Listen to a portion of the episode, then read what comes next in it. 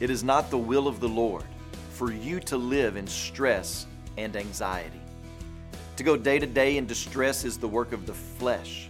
It's you believing lies about your present and your future. There is a greater reality that exists beyond what you think may happen today, this week, or next week.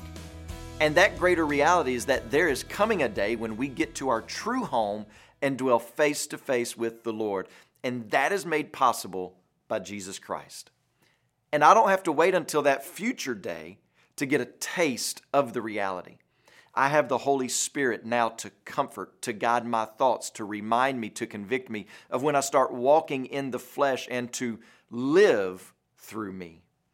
This is why Jesus says, Whoever believes in me will also do the works that I do. So, watch this.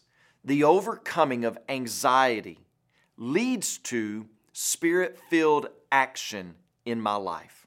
Let that sink in. When anxiety is overcome in my life by faith and trust in Christ, I do not go back to life as normal or life as it used to be. This is not a pill that I take to calm my fears or troubles in my life so that I can get back to the way it was.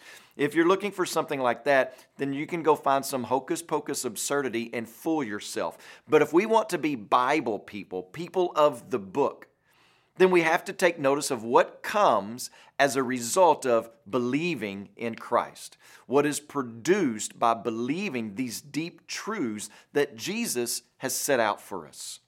And this is what he says that ongoing trust of whom he reveals himself to be leads to anxiety busting, spirit filled, spirit led ministry.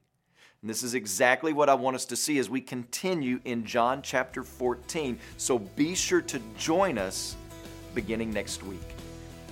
When you pray today, please remember Daisuke Okada and his family, our missionaries in Japan. Also remember the Jarai Life Word broadcast that's heard in Vietnam and Cambodia.